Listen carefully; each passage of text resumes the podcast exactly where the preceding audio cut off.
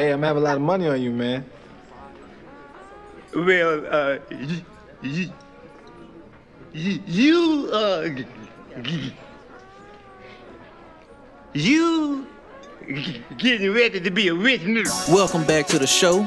I'm your host, Jeff Knows Money. Yeah, This is the Talking Cash podcast. yeah. And that voice you are hearing is my engineer slash producer slash co-host. Mojo Hill. You damn right. This week, you gonna die. And we gonna make sense of it. This is financial literacy that gets you financially lit. First things first, you can follow us on social media at Talking Cash on Twitter or Talking Cash Podcast on Instagram. And you can follow me personally at Jeff Knows Money on Twitter and Instagram. Uh, wherever you're getting this podcast from, whether that's Apple Podcasts or the Google Play Store, subscribe to the show. Leave us a review, rate us, leave us a five star review. If you leave us anything less than a five star review, then I hope you start to age like the Olsen twins with your young old ass. They 32 going on cremation. September is Life Insurance Awareness Month. So I thought that would be a good way to end this month with an episode about a touchy subject dying. But not just dying, legacy. What kind of legacy are you going to leave? When you die, how will you be remembered? Will your kids and grandkids have an oil painting on the wall of you because you set the whole family up? Or will they be fighting over that old ass RCA console TV because that's all you left them? I know we've heard it all about life insurance and leaving a legacy, blah, blah, blah, and the last thing you want to do is listen to me talk about it. But if that were true, I wouldn't be getting GoFundMe requests on Facebook for funeral arrangements. If that were true, you would have already buried your uncle that died in July. Instead, he's staging a sit in at the damn funeral home because y'all don't have the money to bury him. So this week, we are going to make talking about life insurance really easy. You are going to learn some things that you didn't know. We're going to break down to you what kinds there are and what you should be looking at buying. Let's go, Mojo. On our first episode, we talked about the black wealth gap, and if you did not hear that episode, I would highly recommend that you go check it out. But a synopsis of that episode is that the median net worth of a white household is 132,000 versus a black household at 9,000. And we talked about all the ways that the government and their racist policies have created that wealth gap. We went over everything that had been done to us and everything that we have to overcome. But even with the blame being placed squarely at the feet of others, there are some things that we can do better to close that gap. And one big way we can do that is through the use of life insurance. So we'll kick this off. Mojo, uh, give me your opinion here. Who do you think has more life insurance, black folks or white folks? I don't know. I, I I really feel like it might be black folks because you know the insurance man always up front in the front room at your mama nam and your grandmama nam house sitting on the plastic. So I would have to say us. That is correct. And see, that's a big myth that we accept that usually white folks probably have more life insurance. And I would say on the face, you would go with that simply because of the wealth that they have. But it's actually a myth. Black people own more life insurance than white people. The average is usually for a demographic about 60% of the people will own life insurance, we're actually at 62%. So here's the funny thing if we own more life insurance, then the question is why the hell don't we have more money? That is a good question. I I really like to know why. Yeah, because based on those net worth stats, we damn sure don't have the money that white folks have. Correct. So the question is then, Mojo, I'm listening. what is it we're doing wrong with the life insurance? Now that I don't know.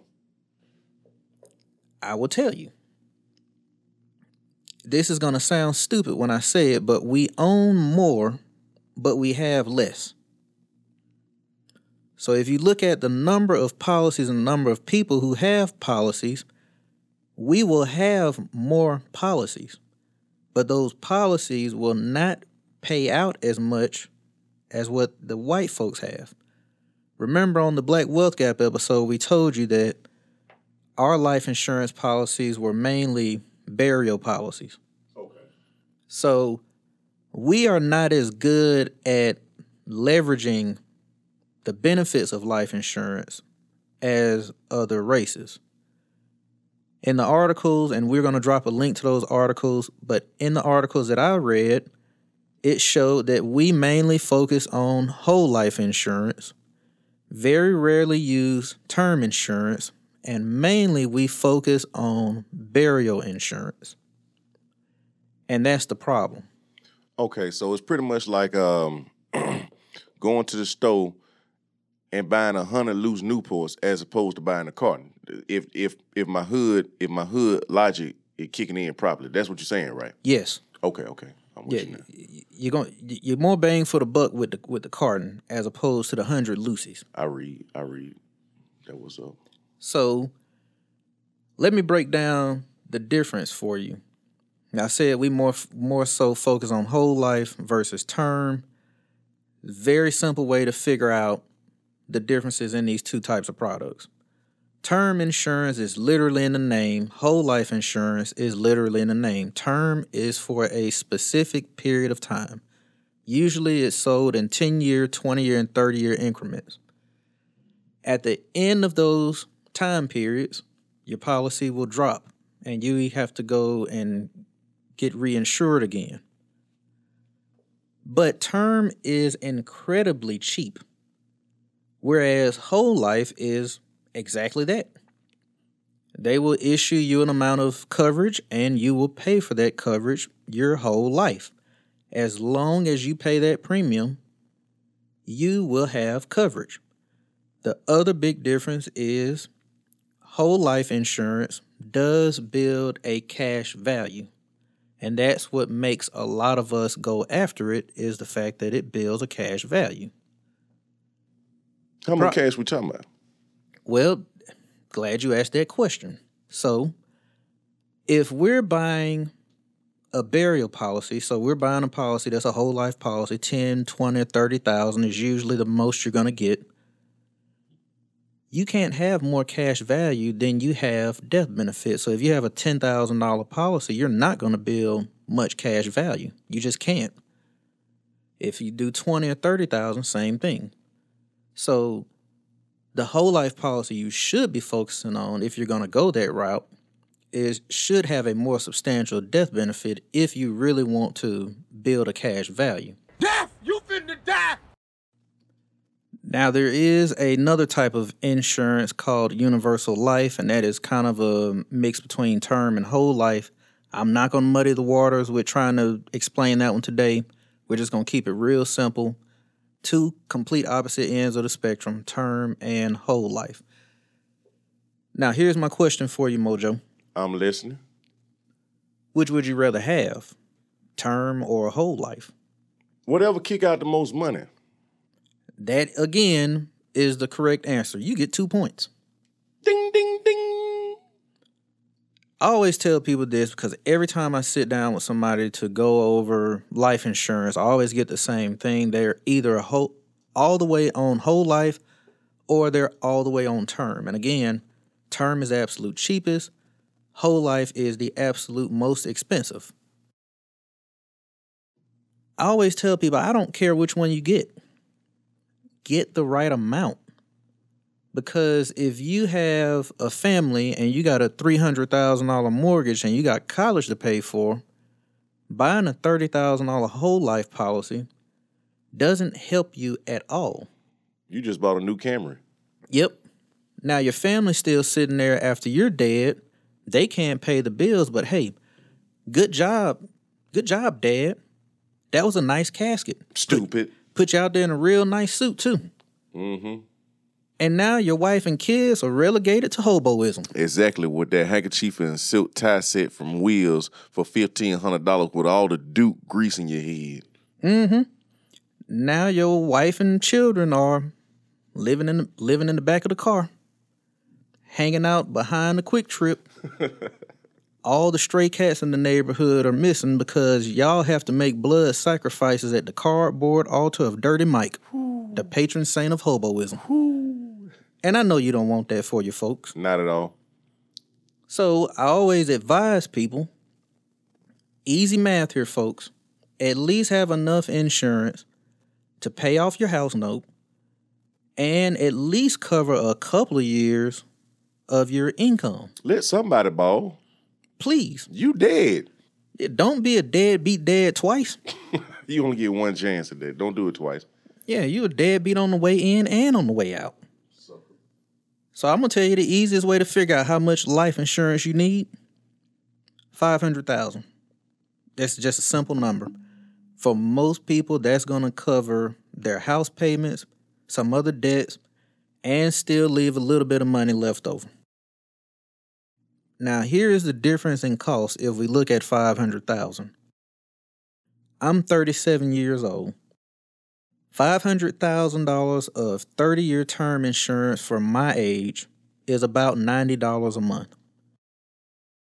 $500,000 of whole life insurance at my age is $550 a month.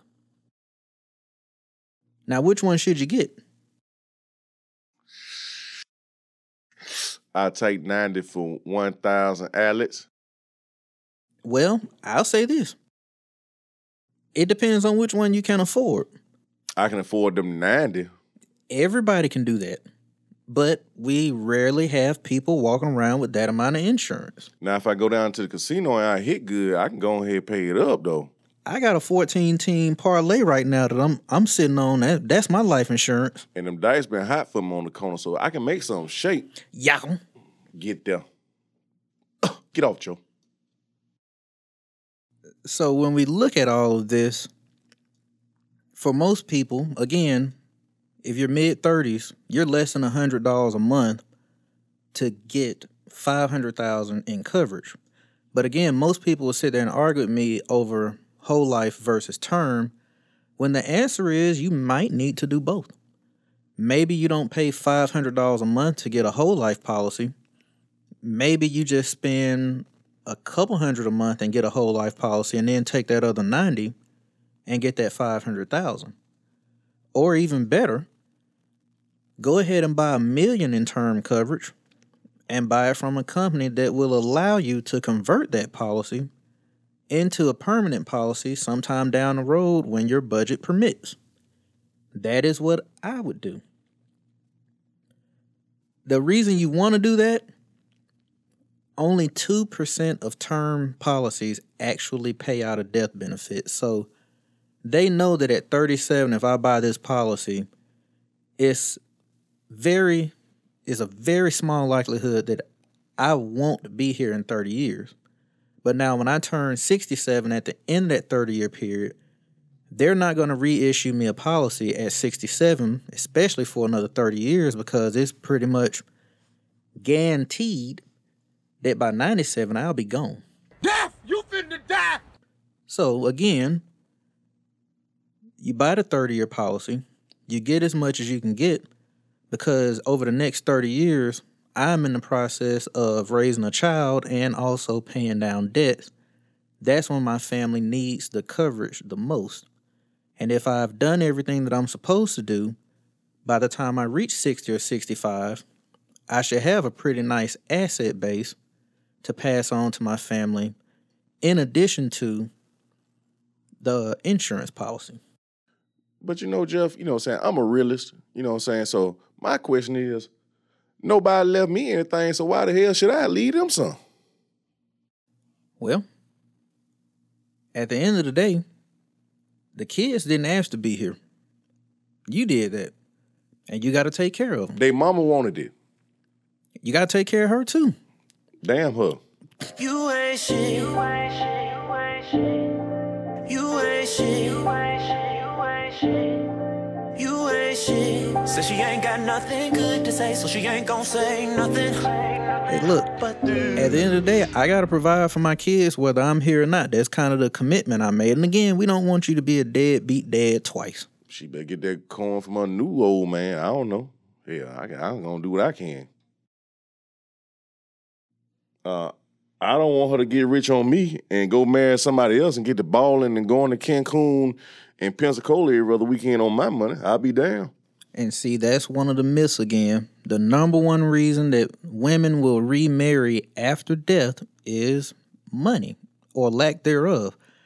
Fellas, I'm about to give you some free game. You got to change your mindset. Let me paint a picture for you.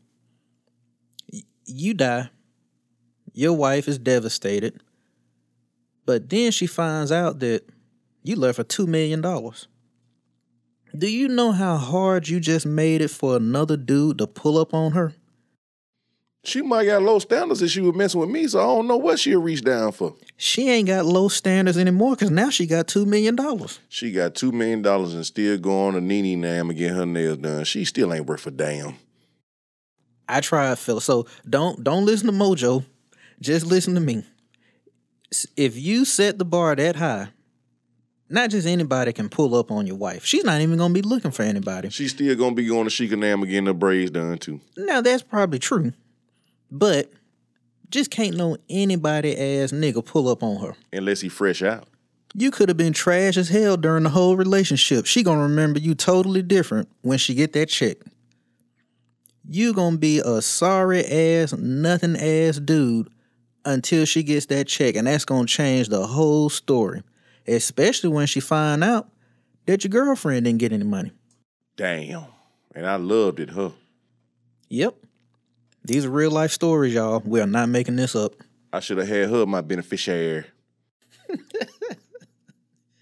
All right, what what's your next excuse, Mojo?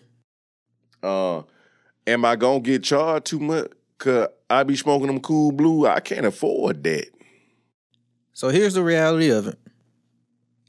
If you smoke, they are going to charge you double. So that ninety dollars I just told you that I would pay at thirty seven for five hundred thousand, that turns into like two hundred dollars. Ooh.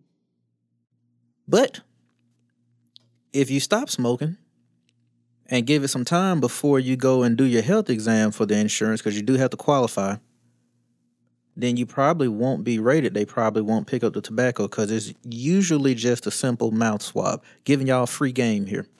Now, now, what about my other health issue? Like my um, my I need a bacchiotomy, and um, I got the old trick knee. You think they're gonna affect or hinder how much I pay? Now the the trick knee or the backotomy Okay, or that lazy eye is not gonna not gonna bother none of that. cool. But now the the high blood pressure, if you're not taking medicine and it's not controlled, the cholesterol. Oh, I ain't got to worry about no high blood pressure. I smoke pressure, so that keep everything calm down. Cause what about the sugars? Uh, boy, listen, I ain't no sweet nigga, so I don't even play around like that. You feel me? I'm straight water over here, cuz water, liquor, and bill. We got to worry about no sugar. So for everybody else who has these health issues, That yes, them. They are going to rate you. And what I mean by rate you, they will charge you more because, and you have to understand how insurance company looks at this. With those ailments, you are a higher risk. With your voluptuous, sweet tooth having ass, Yeah, thickums. Go on ahead and pay that extra money. built like a capital Q. That's when you look at them from the front. the side profile is built like a capital D. For damn. Damn. But here's the thing, people. If you have health issues, that's even more of a reason to get it because they are literally telling you your life is going to be cut short. So, my recommendation is If your family has a need, get the coverage, then get your ass to a gym, start eating properly, get off the medications, drop the weight, and then you can go back, reapply, and get the lower rate. But that's not an excuse for you to relegate your kids to hoboism. No. Or either you can do like me and you get them thousand push-ups and thousand sit-ups in a day, you know what I'm saying? And um, um and about 777 prayers and burpees in, you know what I'm saying? That's how we rocking over here. So whatever it take, dog, get that work in. Yeah, get that get that inmate fitness. Exactly. You see, you, hey, and they ain't dying off. You can't kill a jail nigga. Cut up for the last 40 years. ain't got a tooth though. His kryptonite is a shank Exactly. Call that jailhouse iron. or a shiv. All right, so so what, what's what's the next reason you ain't got to do it? I have my insurance when I do work. I go work for some nice job and I get my insurance through my job. So why should I get some more insurance? I'm already paying them enough. That ain't your insurance. Oh. Yeah, see, that's part of a group plan. And once you leave the group, then you don't have the coverage anymore.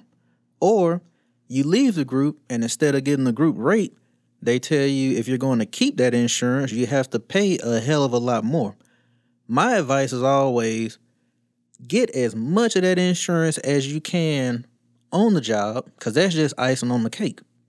But you still need to have that 500,000 to a million outside of your job just in case you leave the job. Cool, cool, cool, cool.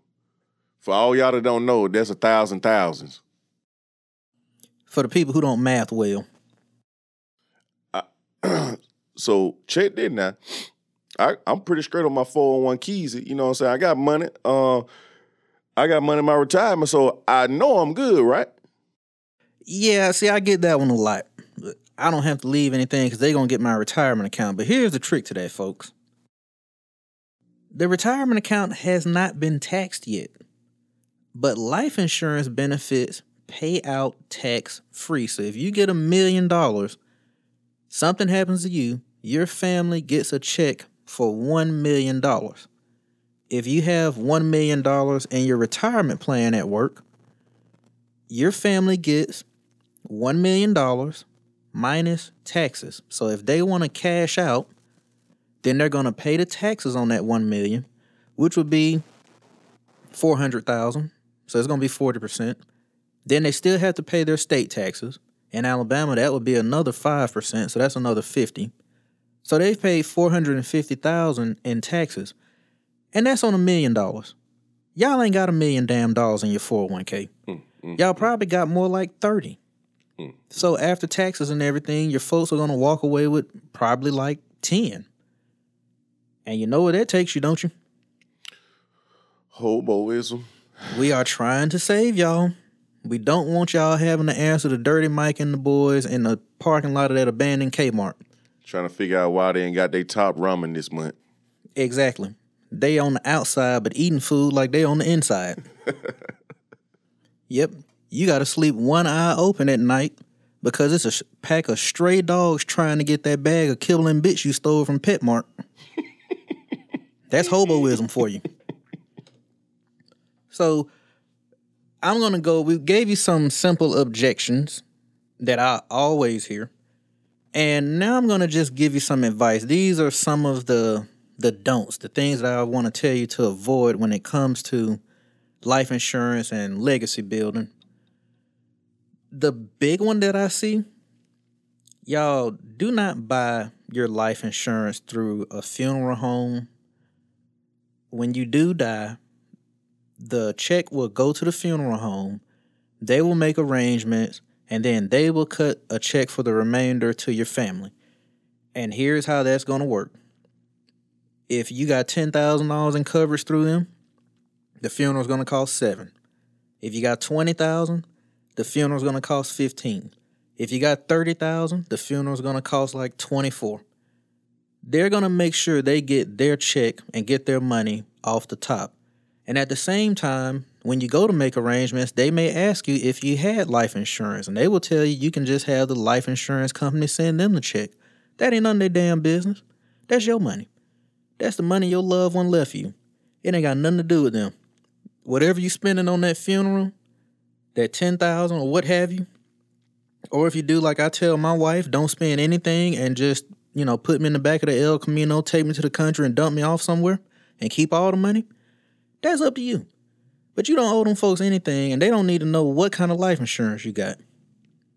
The other one, prepaying burial expenses and final arrangement expenses is not life insurance. Black people, please stop that. Okay, great. You did the responsible thing, right? You went and paid for the burial plot and picked out your headstone and got that damn powder blue casket with the white velvet on the inside, and you already know what cars your family's gonna ride in. That's great. And they're gonna have a hell of a funeral and then go home and won't have any lights on because that does not leave your family cash.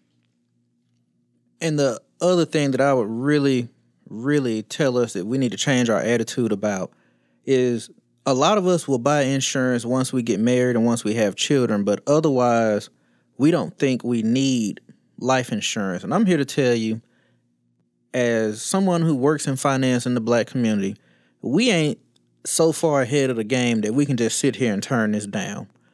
When I was 25, I had a guy approach me about getting 250,000 of life insurance and it was going to run me like $18 a month. And I didn't I turned it down. I said I didn't need it. Now my attitude now is totally different from that. Because now I realize that while I didn't have anybody depending on me, as far as immediate family, as far as a wife or a child, hell, my brother's life probably would have been better off if I left him that if something would have happened to me. My parents' life would have been different, and my parents have done well, but still, I don't know anybody who's done so well that an extra quarter million wouldn't help them out. Hell, my mom and dad ain't damn Bill Gates. Black Bill Gates, but not the the proper white Bill Gates. William Gates. William Gates. So I tell people that That Kevin Gates uncle, ain't it? I believe so Okay, cool. on his mama's side. I I heard him on the mixtape. He shot him out. I think Kevin Gates is his assistant step grandbrother. Gotcha. So I tell people this like, okay, yeah, I didn't have a kid or wife to leave anything to, but I had a fraternity I could have left money to. I had a church I could have left money to. I had a school that I could have left money to. One other thing that I will say buy your kids a real life insurance policy. So you see, you'll see the Gerber commercials where they're telling you you can get 20,000 a whole life and, you know, don't do that. Go buy your kids cuz the kids are young.